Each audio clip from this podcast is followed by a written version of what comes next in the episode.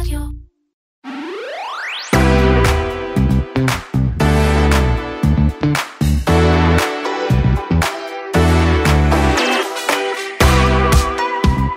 נתונים משני מקורות נפרדים שהתפרסמו השבוע מצביעים על כך שהגיוסים להייטק הישראלי בירידה, בצלילה, בצניחה, בשעה שבעולם הם עולים. מאיר אורבך הגיע כדי להסביר לנו מה הסיבות לכך, ואיך אפשר לצאת מהמשבר הזה גם אם המהפכה המשטרית עדיין נמשכת. ומשרד החינוך הודיע השבוע על הקמת בית ספר וירטואלי. על פניו נשמע מדהים. נדבר עם שחר אילן מכלכליסט, שיסביר לנו למה זה הולך לפגוע דווקא בתלמידים הכי חלשים. אתם מאזינים לקוקיס, פודקאסט ההייטק והטכנולוגיה של כלכליסט. אני שירלי זינגר. אני עומר כביר, מתחילים.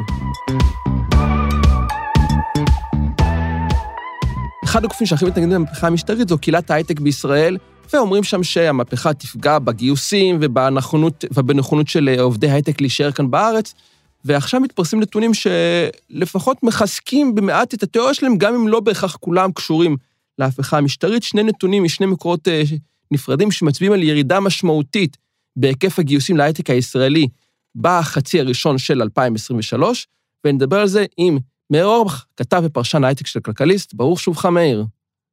ברוכים הנמצאים. אז מאיר, בוא תציג לנו שנייה, בקצרה את השני נתונים שהתפרסמו השבוע. התפרסמו שני נתונים נורא, נורא כואבים לתעשייה ההייטק הישראלי. אחד, המחצית הראשונה של שנת 2023 הייתה המחצית הגרועה ביותר להייטק הישראלי מאז שנת 2018. בתוך הנתונים האלה, SNPI השוו אותנו לארה"ב ואירופה, ואז הבנו את עומק הבוט שאנחנו נמצאים בו, כי העולם ברבעון השני התחיל להתאושש. אירופה וארצות הברית מתחילות לעלות, הגיוסים בארצות הברית ואירופה עולים כבר בלמעלה מעשרה אחוזים בכל אחד הנתונים, זאת אומרת, בעולם כבר רואים אור כלשהו, אני לא יודע אם זה אור מוחלט, אני לא יודע אם הם בדרך החוצה, אבל כבר יש סיבות לאופטימיות. ואז סופי שולמן חשפה השבוע בכלכליסט דוח מרתק של ויולה, שבו רואים שישראל מדרדרת למטה מבחינת המדינות שבהן גויס כסף, אנחנו במקום עשירי בעולם. פעם היינו שני לעמק הסיליקון, היה רבעונים שהיינו שני בפער מאוד לא גדול מעמק הסיליקון, עכשיו אנחנו עשירי. אפילו הכדורגל יותר מוצלח מההייטק הישראלי. מי היה מאמין? בדיוק, וזה מצב נוראי. אם ישראל היא לא start-up nation, יפסיקו להשקיע בנו. זה מצב אה, מאוד לא טוב לתעשיית ההייטק הישראלי. גם המשקיע הישראלי הדומיננטי מאוד, גיגי לוי, דיבר השבוע על זה שבכל מקום בעולם מתחילים להתאושש ושאצלנו עוד לא רואים את זה, והוא גם מדבר בעצם על איזושהי סכנה מאוד מאוד גדולה שישראל לא תיכנס לתחום הזה של ה-AI. מה המשמעות של הדבר הזה, מאיר? זה, בזה גיגי אה, אפילו ממעיט בערך הסכנה, וגיגי לא המעיט שם בכלום. העולם היום כולו מוכוון לדבר אחד, Generative AI בכל סוגיו. יש המון התפצלויות שלו, המון אפליקציות שלו, המון דרכים שהוא יתבטא, וכל העולם שם. כל הכסף של הקרנות הולך שם. אפשר לייחס את ההתעוררות העצומה בתעשייה בעולם לזה בלבד. המון כסף נשפך לשם, ייתכן שאפילו נבנית שם בועה חדשה של שווים ושל כמויות כסף עצומות שנזרק, אבל עכשיו זה קורה שם. ואנחנו לא שם? ישראל ממש לא שם. ישראל, יש לנו הרבה חברות AI טובות, יש לנו, אבל ישראל עוד לא. רואים, ישראל תמיד, כשהייתה מהפכה בעולם כלשהי, מובייל, בישראל קמו מלא מאוד חברות שידעו להתנפל על המובייל או על התקשורת, AppsFlyer. עוד לפני שהיה אייפון, כבר היה בישראל את AppsFlyer שהמציא אפליקציות איך למדוד. אנחנו ידענו תמיד להתחבר למהפכות הגדולות ולרוץ עליהן. הענן, ישראל, סייבר, אנחנו, כשהעולם מבין, היה צריך סייבר, ישראל עמדה לרשתו עם מגוון טכנולוגיות פורצות דרך בסייבר. בתחום ה-Generative AI, אני לא רואה פה מאות מיליוני דולר זורמים, אני לא רוצה לראות אה, אה, סכומים של סיד והשקעות קטנות. אני רוצה, צריכים לראות פה את ישראל דומיננטית ומקימה חברות גדולות ומוצלחות בתחום, כי ראיתי סקר מחקר שכולם מאמינים שמתוך OpenAI, מי-ג'רני ועוד כמה חברות כאלה יקומו האמזון, הגוגל, הפייסבוק הבאות. זה החברות שיצמיחו מתוכן את המפלצות הענקיות הבאות, וישראל לא שם. אוקיי, ואנחנו לא שם בגלל המהפכה המשטרית? או אתה חושב שלא רק? גם, אבל לא רק. אנחנו לא שם. המהפכה המשטרית, מצד אחד, הבעיה הכי גדולה שהיא גורמת לנו זה היסח דעת. אנחנו כולנו כל כך מרוכזים בה, שהרבה אנשים לא פנויים בראש שלהם ליצירתיות של ההייטק הישראלי. הרבה אנשים כל כך חוששים וכל כך מפוחדים ממנה, שהם עסוקים מאוד בלדאוג במקום להיות יצירתיים. גיגי סיפר לי על צוות שעמד להקים חברת סטארט-אפ מאוד מבטיחה, שכולם יושבים בתוך חברות גדולות, היו מוכנים לפרוש ולהקים סטארט-אפ מדהים. כולם אמרו לו, תשמע, אנחנו לא פנויים כרגע בראש, ואנחנו לא בטוחים שנוכל לרוץ קדימה, אנחנו מוותרים. הוא אמר שזה היה רגע נורא עצוב, וזה קורה הרבה. בישראל יש מצב מאוד קשה עכשיו, שהמהפכה המשטרית זה אחד מהם, אבל זה גם סיבות סובייקטיב, סובייקטיביות אחרות ואובייקטיביות אחרות של אין מספיק יזמות בישראל כיום. קמו 400 חברות בשנה. ישראל צריכה שיקומו פה אלף חברות בשנה כדי שההייטק הישראלי ישמור על הווליום שלו. לא יכול להיות מצב כזה שבו הקרנות שומרות את הכסף בכיס כי הן מפחדות להשקיע אותו, היזמים מפחדים להקים חברות כי הם מפחדים שלא יהיה להם ממי לגייס כסף, נוצר איזשהו מעגל קסמים שאף אחד לא מקים חברה, אף אחד לא משקיע בחברות, ולא קמות מספיק חברות, אז אין מספיק מקומות עבודה שקמים. גיגי אמר לי, לדוגמה, שעל כל אלף חברות שקמות, קם יוניקורן אחד לפחות. יוניקורן כזה, זה בפוטנציאל לפחות אלף מקומות עבודה. הם לא קמים. מתוך 400 חברות לא יקומו היוניקורן הזה, אולי הוא יקום, מהמזל. אז אנחנו נמצאים מתחיל, ואם ישראל לא תתנפל בקרוב על מהפכת הג'נרייטיב AI, מאוד יכול להיות שההייטק הישראלי יהפוך לא רלוונטי בתוך 3-4 שנים. אז מאיר, איך אנחנו יוצאים אה, מהשיתוק הזה, ומעבר לתשובה הקלה, עוצרים את המהפכה המשטרית ויוצרים את החקיקה, איך עוד אפשר לצאת מהשיתוק הזה? לא, להפך, מה שצריך לעשות זה להגיד, אנחנו מבינים שיש מהפכה משטרית, אנחנו נלחמים בה, אתה יודע, אנחנו צריכים להגיד, ההייטק הישראלי צריך לפעול כי אין, אין מהפכה משטרית, כי אחרת לא יהיה לנו מה לחזור. זה, אני שומע גם אנשים כמו שלמה קרמר שדיבר, צריך פשוט אה, אה, למצוא דרכים כן לעודד צוותים לקום, לתת להם בונוסים, לתת להם עוד כסף, אה, להקים עוד אירועים שיראו את חשיבות ה generative AI, כן לשדר שכל בכירי ההייטק הישראלי יבואו כן עם סוג של אמירה אופטימית של יש לנו כסף, אנחנו מחפשים אותך היזם שיודע להקים דברים מדהימים פה, ונזכור עוד דבר אחד קשור, כיום הרבה קרנות בינלאומיות קצת פחות באות לישראל, גם כי אין להם כסף, Insight ו Tiger Global נגיד לדוגמה, הן פחות משקיעות בישראל, זה לא רק שהן משקיעות בארצות הברית, אנחנו צריכים להסתמך יותר ויותר על הכסף המקומי, על הוויולות למיניהם, על הפיטנגואים, על האלף, על אה, קרנות כאלה, כי הם כנראה, קומו, הם, הם כנראה, יש להם כסף והם רוצים להשקיע. אנחנו צריכים יותר לעודד אותם, לתת תחושה שיש פה עתיד, כי אם לא נשקיע במהפכת ה-AI הזאת, ישראל תיעלם מההייטק. זה לא ש... עוד מעט זה יהיה הייטק.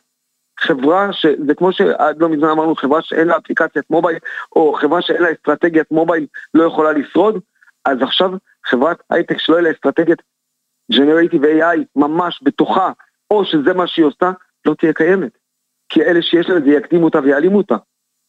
אז ישראל חייבת להשקיע שם, ולהשקיע שם הרבה, הרבה מאוד כסף. הרבה מאוד כסף אמור לא שם, אם צריך את הממשלה גם, עד שהממשלה, שהרשות החדשנות, תתחיל לשפוך לשם כסף. תתחיל להקים תוכניות, תוכניות, תגיד סטארט-אפים בתחום הג'נרייטיב AI, מענק מוגדל, הכל. ליצור, ליצור כסף, להתחיל לשפוך כסף פנימה. הדבר היחיד שמדליק תעשיות הייטק זה לא רק ודאות, אלא הרבה כסף שישפך פנימה. טוב, אז אנחנו קוראים לכולם להתעורר, בעיקר לממשלה. ומאיר, גם אתה מדבר איתם, אז אה, תדקור אותם קצת עם סיכה, שיקומו. אתה מדבר איתם קבוע. כן, כן, כן, משתדל. תודה רבה, מאיר. תודה, חבר'ה.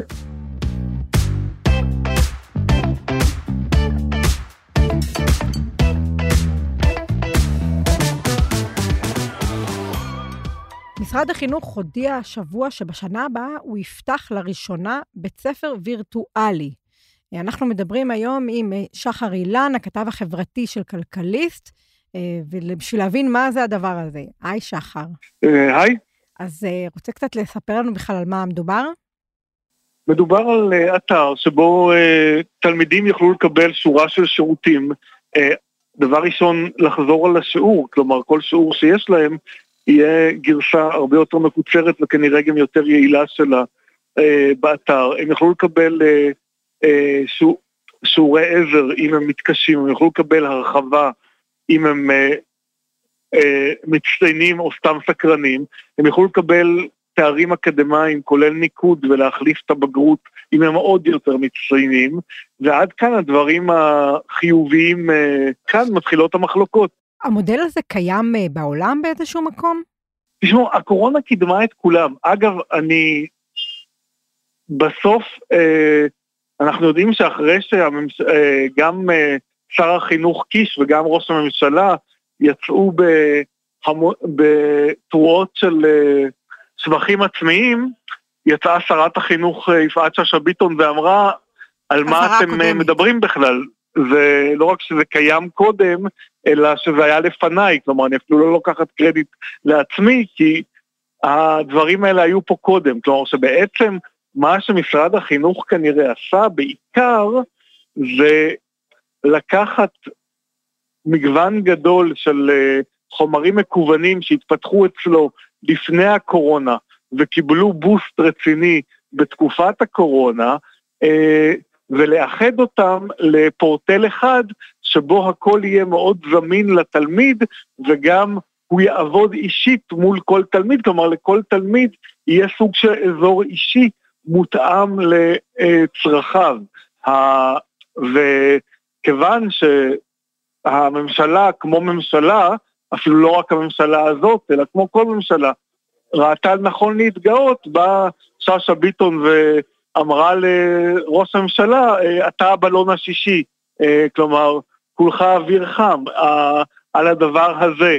אבל בסוף, מה שקורה לנו פה הוא שיש פה שלב בהתמודד, באימוץ של היכולות המקוונות אה, ל, אה, לנסות לסייע לתלמידים אה, לא ללמוד רק, אה, לא ללמוד רק בכיתה, אלא לקבל עזר מקוון. ברור שזה לא היה קורה בלי הקורונה, כלומר ברור שהקורונה לימדה אותנו המון גם על היתרונות וגם על החסרונות של שיעורים מקוונים. למשל, בקורונה למדנו ששיעור מקוון זה ממש, אבל ממש לא אה, לצלם שיעור בכיתה. לצלם שיעור בכיתה זה הדרך להבטיח שרוב התלמידים לא ילמדו.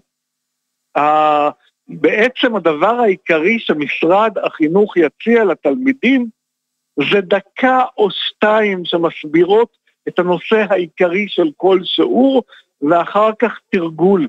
כי בעצם השאלה בשיעור מקוון היא לא אה, איך תקבל את כל החומר, אלא איך תבין את העיקר. ולכן משרד החינוך ייקח את המורים, לוקח את המורים הכי טובים, בייחוד לא רק הכי טובים במובן של הכי טובים בכיתה, אלא הכי טובים בלעמוד מול מצלמה, הם יסבירו בקיצור נמרץ את הדבר החשוב ביותר בכל נושא, ואז יהיו שאלות ותרגול, כי ככה מבינים בווידאו. אז מה רע? אוקיי, בדיוק. כן. עד על פניו אנחנו כן, אני, נשמע אני, יופי. אני השתכנעתי, נשמע אחלה יוזמה. טוב, מה, נעבור לאייטם הבא. יש על זה שני, שני דברים. א', המחלוקת על הקרדיט שכבר, אה, שכבר ראינו אותה. אבל המחלוקת העיקרית היא לא, הבעיה העיקרית היא לא בקרדיט. כי האמת, לא, לא על זה, ממילא לא על זה אה, יבחרו את שר החינוך הבא. שר החינוך הבא יהיה תוצאה של אילוצים קואליציוניים, כתוצאה מהשאלה למי יהיה רוב קואליציוני, אם יהיו בחירות או אם יהיו בחירות אמיתיות, שאנחנו יודעים שזה כלל לא בטוח בשלב זה, אה, ולכך דרושים הרבה מאוד שיעורים מקוונים ולא מקוונים באזרחות, נושא שהוא במחסור במדינת ישראל, והשאלה האמיתית היא זאת. ברור לגמרי שאחת הסיבות שאנחנו הולכים לשיעורים מקוונים זה המחסור במורים. עכשיו, המחסור במורים נובע משתי סיבות, או משלוש סיבות. אחת, השכר מחורבן. אה, השנייה היא השכר דווקא בדברים שנורא חשוב ללמד, כי השכר מאוד טוב, דהיינו הייטק ומחקר להייטק, השכר הנורא טוב, אז קשה מאוד להביא אנשים להוראה, כי הם הולכים להייטק. והסיבה השלישית היא שהאמת, מעמד המורה מחפיר.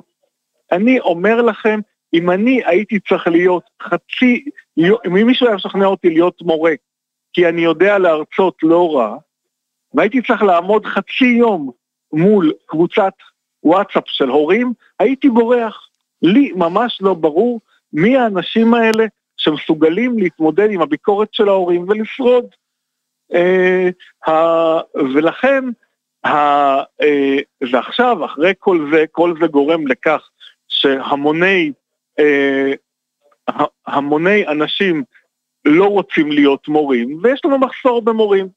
ויש לנו בייחוד מחסור במורים במקצועות שבהם הכי חשוב שיהיו, אה, שיהיו מורים, דהיינו במקצועות שמכשירים לשוק העבודה העתידי, ו, אה, ולכן עולה השאלה, מה אני עושה כשאין לי מורה? האם אני לא מלמד?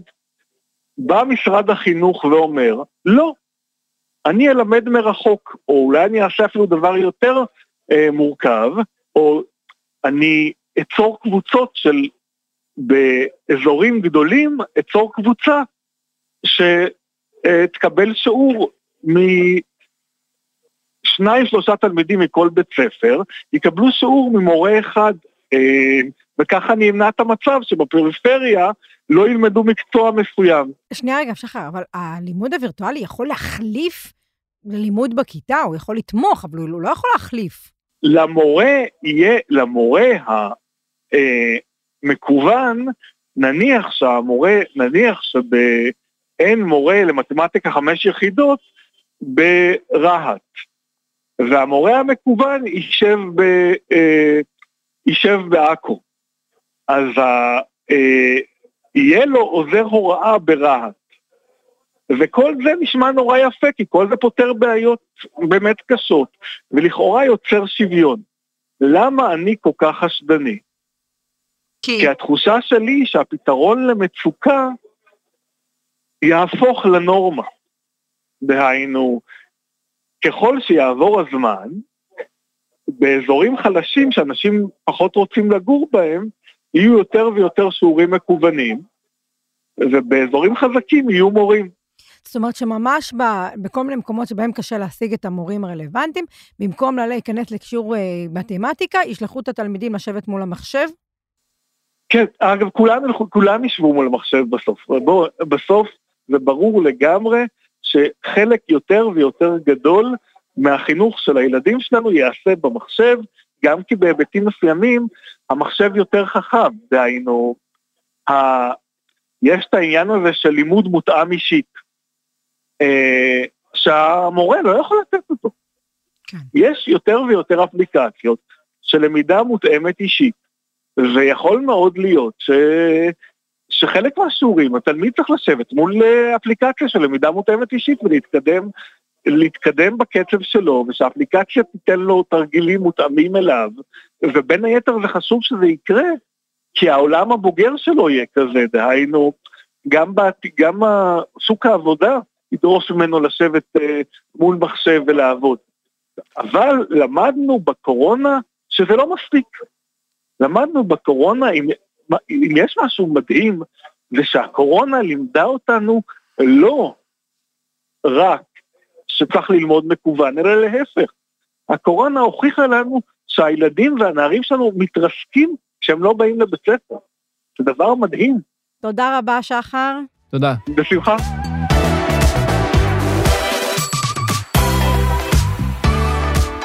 ומהקוקית נעבור לקוקיות עם ההמלצות שלנו לשבוע. אמ, אני אתחיל הפעם. תתחילי את, לשם שינוי. כן. אז אה, בגלל שעדיין אין לי באמת המון חיים, אה, אז אה, אני הולכת, חוזרת לבייסיק, מה שנקרא, וההמלצה שלי היום היא ללכת לים. ללכת לים. ללכת לים. אבל הים עוד קר, המים עוד קרים עכשיו ביוני. המים לא קרים, לא? המים מושלמים. כן? המדוזות עוד לא הגיעו, ולכן זה הזמן, כי אוטוטו הם פה. והים, למשל, הייתי לפני שבוע בתל אביב, היה צלול ומדהים. הייתי בסוף שבוע בעכו, היה לא נקי, אבל עדיין היה יפה.